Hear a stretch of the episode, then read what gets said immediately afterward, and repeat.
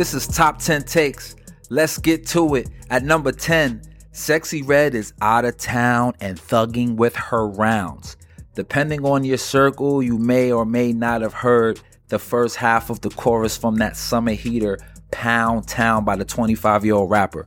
Sexy has received cosigns by everyone from Cardi B to Posty to The Little Mermaid, Haley Bailey. Everyone is really digging the song. On Saturday, unbeknownst to even the Barbs, the queen from Queens herself, Nicki Minaj, collaborates with the St. Louis native on the remix Pound Town 2, produced by Tay Keith as well. A notable line from Nicki's verse, quote, "I'm pimpin' pinky ring, his exes is rinky dink, I'm about to pop a thingy, then sip on this drinky drink." I smell a Pulitzer Prize. At number 9, Will Ferrell is circling the role of John Madden in Amazon's Madden with David O. Russell on board to direct, as reported by The Dish. Amazon has not yet released a statement. However, Deadline is reporting that the project has been percolating for some time. It's based on a Blacklist script by Cameron Clark. He and Russell have been doing a rewrite, then everything stopped with the writer's strike.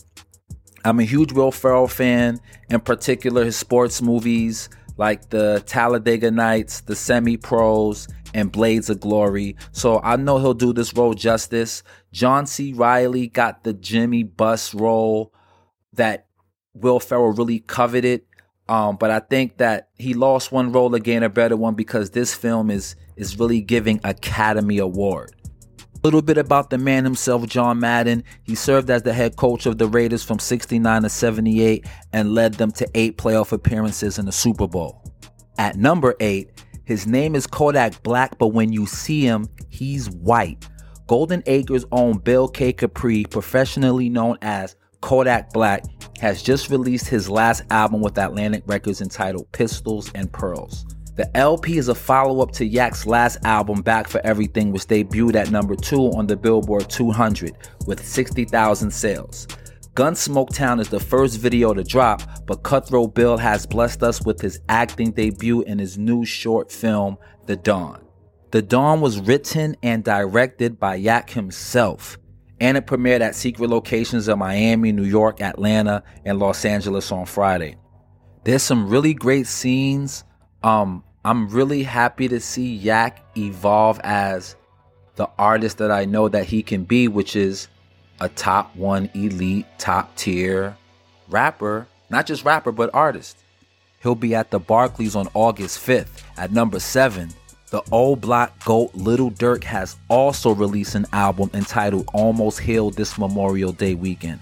His album was originally supposed to drop 2 weeks ago, but Smirk strategically decided to drop Memorial Day weekend. We all know why.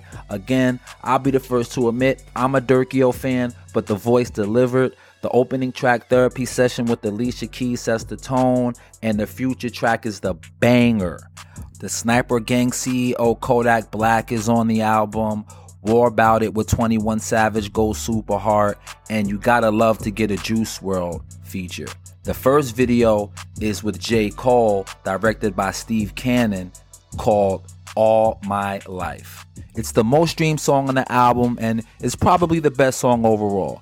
Smirk's Almost Healed is on pace to sell 150K this week. It's already number 1 on Apple Music and trending number 1 on YouTube. At number 6, it's Memorial Day weekend, so you know what that means.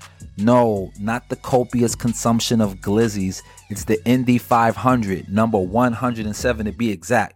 Spoiler alert, okay. Joseph Newgarden won his first Indy 500 championship yesterday. There were 3 red flag crashes. There was a dramatic finish during the race. There were 52 lead changes. But the biggest drama after the race was Jewel being tapped to sing the national anthem, and Beyonce's internet was split down the middle. It was either giving Fergie or Marvin Gaye. There was no in between. After watching her performance, I'm jacking the latter. I have no problem with artists adding sauce, especially if it's Jewel. I will say you may want to read the room a little bit better. The Indy 500 crowd seems like they're on a dry rub type of timing, if you catch my drift. Pun definitely intended. At number 5, the NBA has opened an investigation into longtime referee Eric Lewis involving a Twitter account that responded to numerous posts on league officiating and defended Lewis and other NBA referees, the league sources confirmed to ESPN.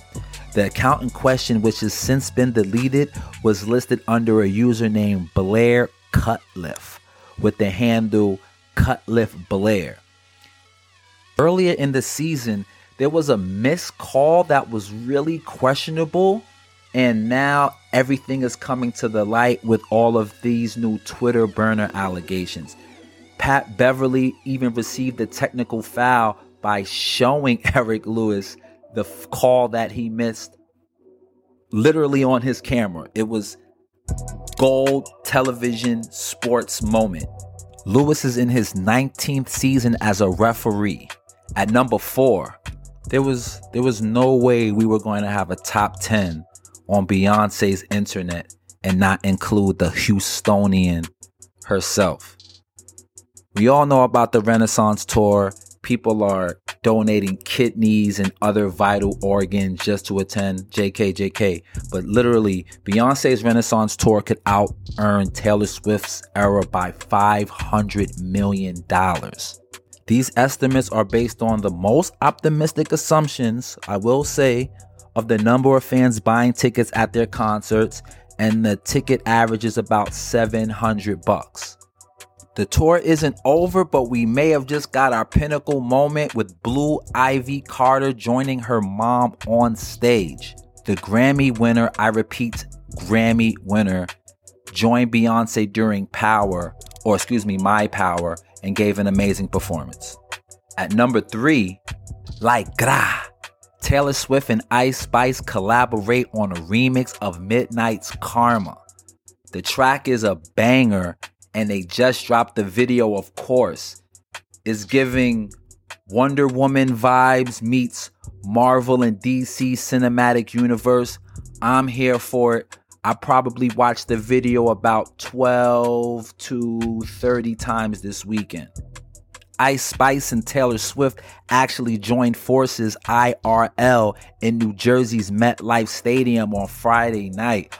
Of course, Ice Spice had to come out, shut it down with the signature curly red, just amazing haircut. Taylor Swift looked amazing. Of course, as always, it was an iconic moment. Name a more iconic duo, you'll be pressed. Now I'm looking forward for Taylor to appear on Ice Spice's album. At number 2, Derrick White, the savior of the Boston Celtics. This man was out of his body. Not only was he playing amazing defense on Jimmy Butler throughout the entire night, but he had such a crucial play. I'm not really sure what the Boston Celtics were drawing up to have Marcus Smart take a contested three-point shot, but this dude, Derrick White, follows up a shot in 0.1 seconds. I didn't even know that was mathematically possible, but somehow Derrick White was able to pull this off. On Saturday night, this was the shot heard around the world. And now today, Monday at 8:30 Eastern Time, we get our Game 7. But at number 1, The Little Mermaid. I love how we've come full circle from number 10, mentioning how Haley Bailey listened to Pound Town and gave it the cosign, and now we're here at a Memorial Day box office debut of $118 million outside of all of the discourse of the casting, the makeup. This movie is on pace to rank as the 5th highest Memorial Day opening in history. At the end of the day, it's a classic. Just like Tony Chambers, the head of Disney's distribution, said, people are gonna see it, all ages, all walks of life, even if it's a live action remake. Go see it with your family, and I'll see you guys tomorrow. That's Top 10 Takes.